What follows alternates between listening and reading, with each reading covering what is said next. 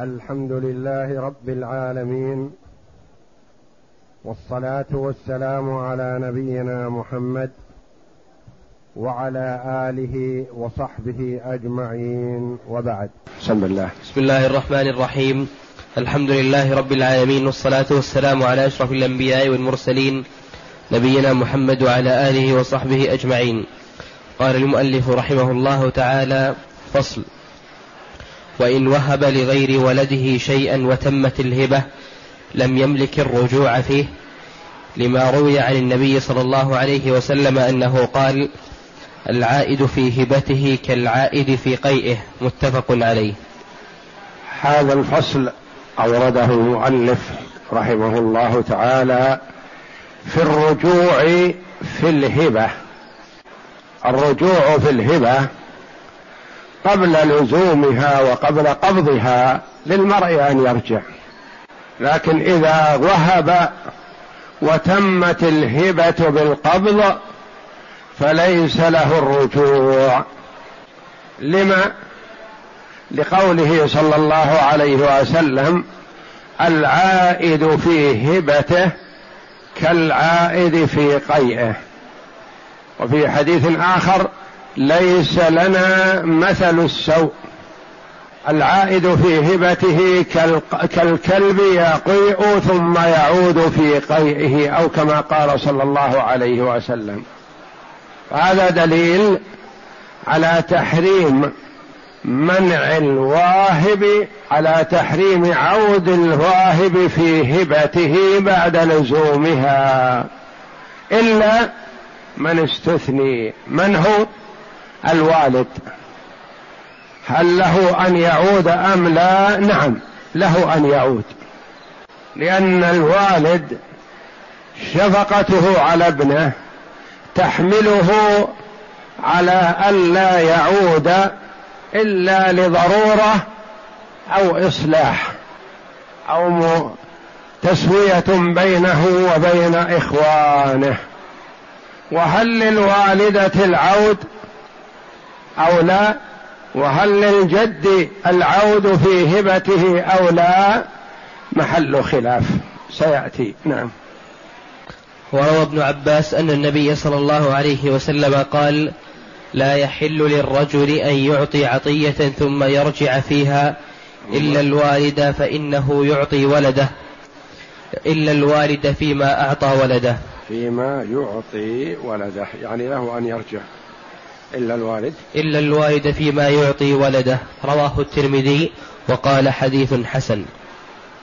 الدليل الآخر ما روى ابن عباس رضي الله عنهما أن النبي صلى الله عليه وسلم قال لا يحل للرجل أن يعطي عطية ثم يرجع فيها. إذا أعطاها ولزمت وقبضها الذي أعطيت له فلا يحل له أن يرجع فيها. قال صلى الله عليه وسلم إلا الوالد فيما يعطي ولده. يعني للوالد أن يرجع فيما يعطي ولده. سواء كان هذا الرجوع من باب التسوية بينه وبين إخوانه أو لحاجة الوالد لأن الوالد له الولاية على الولد في نفسه وماله. فله أن يرجع لحاجة الوالد مثلا لأن الوالد له أن يتملك من مال ولده ما لا يضره ولا يحتاجه.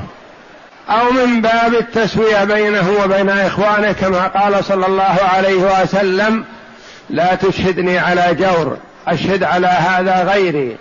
لا لما قال له إن له عدد من الأبناء ما أعطاهم مثل النعمان.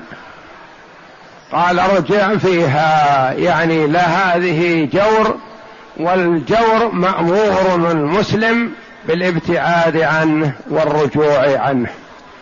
نعم. وإن وهب الرجل ولد وإن وإن وهب الرجل ولده فله الرجوع للخبر ولأن النبي الخبر يعني لهذا الحديث إلا الوالد. نعم.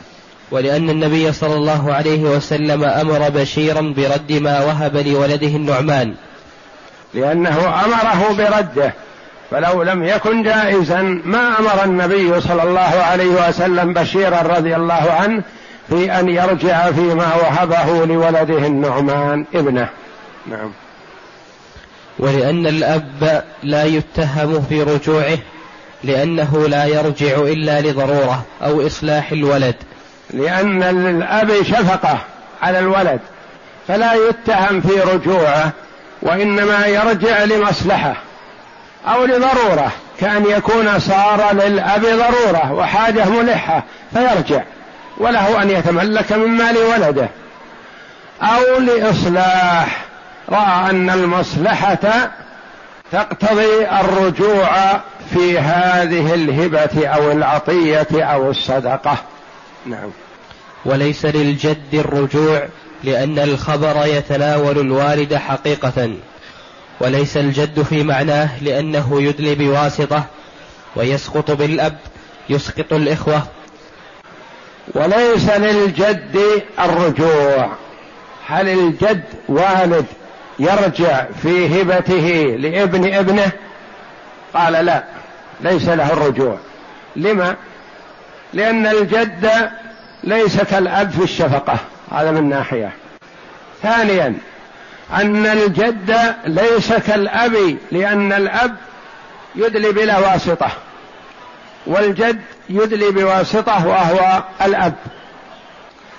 ولأن الخبر لا يشملها الحديث إلا الوالد ما قال إلا الآباء أو الأجداد إلا الوالد فلا يشمله حقيقة وليس الجد في معناه يعني في معنى الوالد لأنه يدلي بواسطة ويسقط بالأب فإذا اجتمع الوالد والجد سقط الجد بالأب عن الميراث. ولأن الأب يسقط الجد ويسقط الإخوة. ولأنه يسقط الإخوة بخلاف الجد فإنه يسقط بالأب ولا يسقط الإخوة. فليس في معنى الأب قوة فليس له الرجوع إذا وهب لولد ولده شيء. نعم. فأما الأم فيحتمل, فيحتمل أن أنه لا رجوع لها لأنه لا ولاية لها على ولدها بخلاف الأب. أما الأم فلا رجوع لها لأنها ليست في معنى الأب. فالأب له ولاية على الولد وعلى ماله. والأم ليس لها ولايه لا على الولد ولا على مال الولد. ليس لها ولاية على مال الولد فإذا وهبت لولدها فليس لها الرجوع. ويحتمل أن يكون لها الرجوع لأنها أحد الأبوين. وتدلي بلا واسطة يعني الأب يرجع مطلقا والجد لا يرجع. والأم يحتمل أن تكون مثل الأب لها الرجوع لأنها أحد الأبوين ويحتمل ألا تكون مثل الأب فليس لها الرجوع لأنها ليس لها ولاية على مال ولدها. ولهذا قال العلماء رحمهم الله ليس للوالدة أن تتملك من مال ولدها. بخلاف الوالد فله أن يتملك من مال ولده ما لا يضره ولا يحتاجه.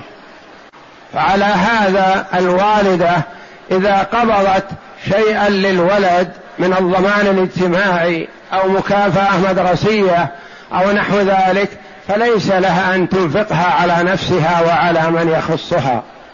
بل تحفظها للولد فإن كان بالغا فلها أن تستأذنه وتتملك.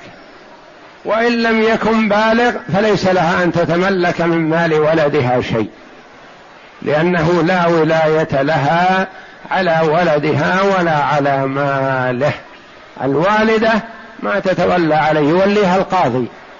القاضي بحكم الولاية العامة إذا مات الأب ولم يكن للولد ولي ولا وصي من قبل الأب فمن حق القاضي أن يولي أمه. أو يولي أخاه أو يولي عمه ونحو ذلك. فالولاية بعد الأب للقاضي وليس للأم ولاية على ولدها إلا بتولية. من الأب كان يقول الوصي على أولاد الصغار من بعد أمهم. يكون لها ولاية حينئذ بولاية الأب. أو القاضي رأى أن المصلحة تقتضي أن تولى الأم على أولادها الصغار وتوكل هي من شاءت بعد هذا. فهي ليس لها ولاية على الولد ولا على ماله فلا تتملك من مال ولده ولدها شيء. نعم. ويحتمل أن لها الرجوع لأنها أحد الأبوين فأشبهت الأب. فأشبهت الأب لأنها تدلي بلا واسطة وهي أحد الأبوين.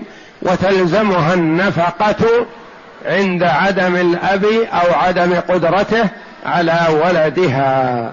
نعم. ولأنه يجب عليها التسوية بين ولدها في العطية. هي مثل الأب في وجوب التسوية بين أولادها.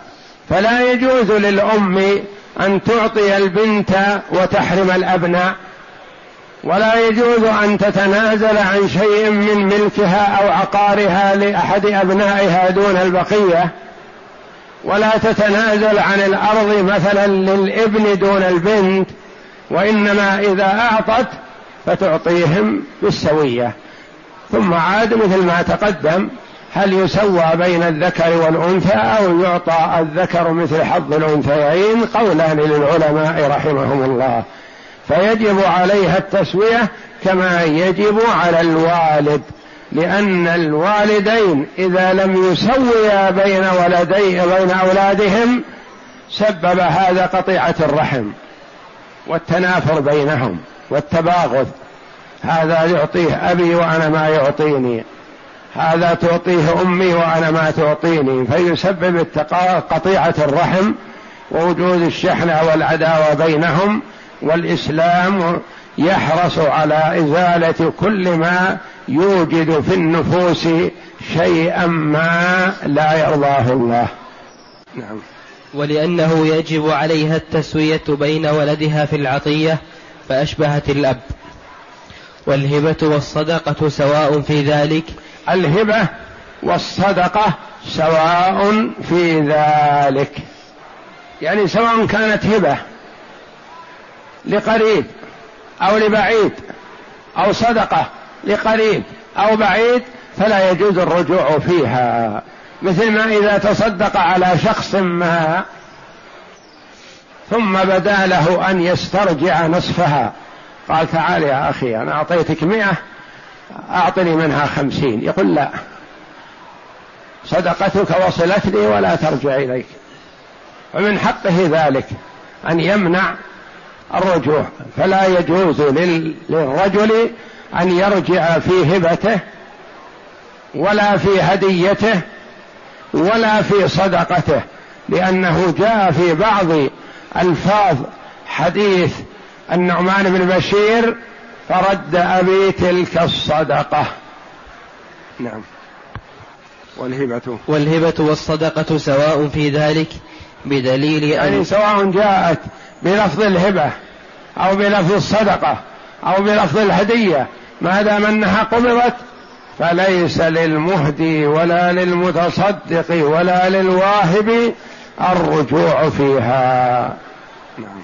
بدليل أن في حديث النعمان بن بشير فرجع أبي فرد تلك الصدقة وعن أحمد ليس للأب الرجوع في هبته أيضا لعموم قوله صلى الله عليه وسلم والعائد في هبته كالعائد في قيئه.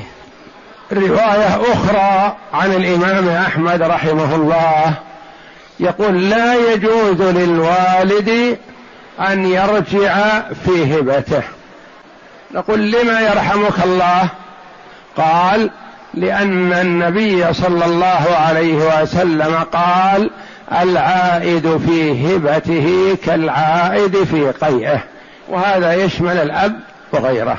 لكن الرواية تلك الأولى أقوى لأنه جاء الاستثناء إلا ما وهبه الوالد لولده. وما دام أنه جاء مستثنى استثناء صريح فالرواية الأولى أن للأب أن يرجع لأنه حتى لو قيل له ليس له أن يرجع له أن يأخذها من باب التملك من جديد. له أن يأخذ ما وهبه لولده من باب التملك لأن للوالد أن يتملك من و... من مال ولده ما لا يضره ولا يحتاجه. نعم. فصل. وللرجوع. للرجوع في الهبة شروط. شروط أربعة. لا بد أن تتحقق في رجوع الوالد في هبته التي وهبها لولده.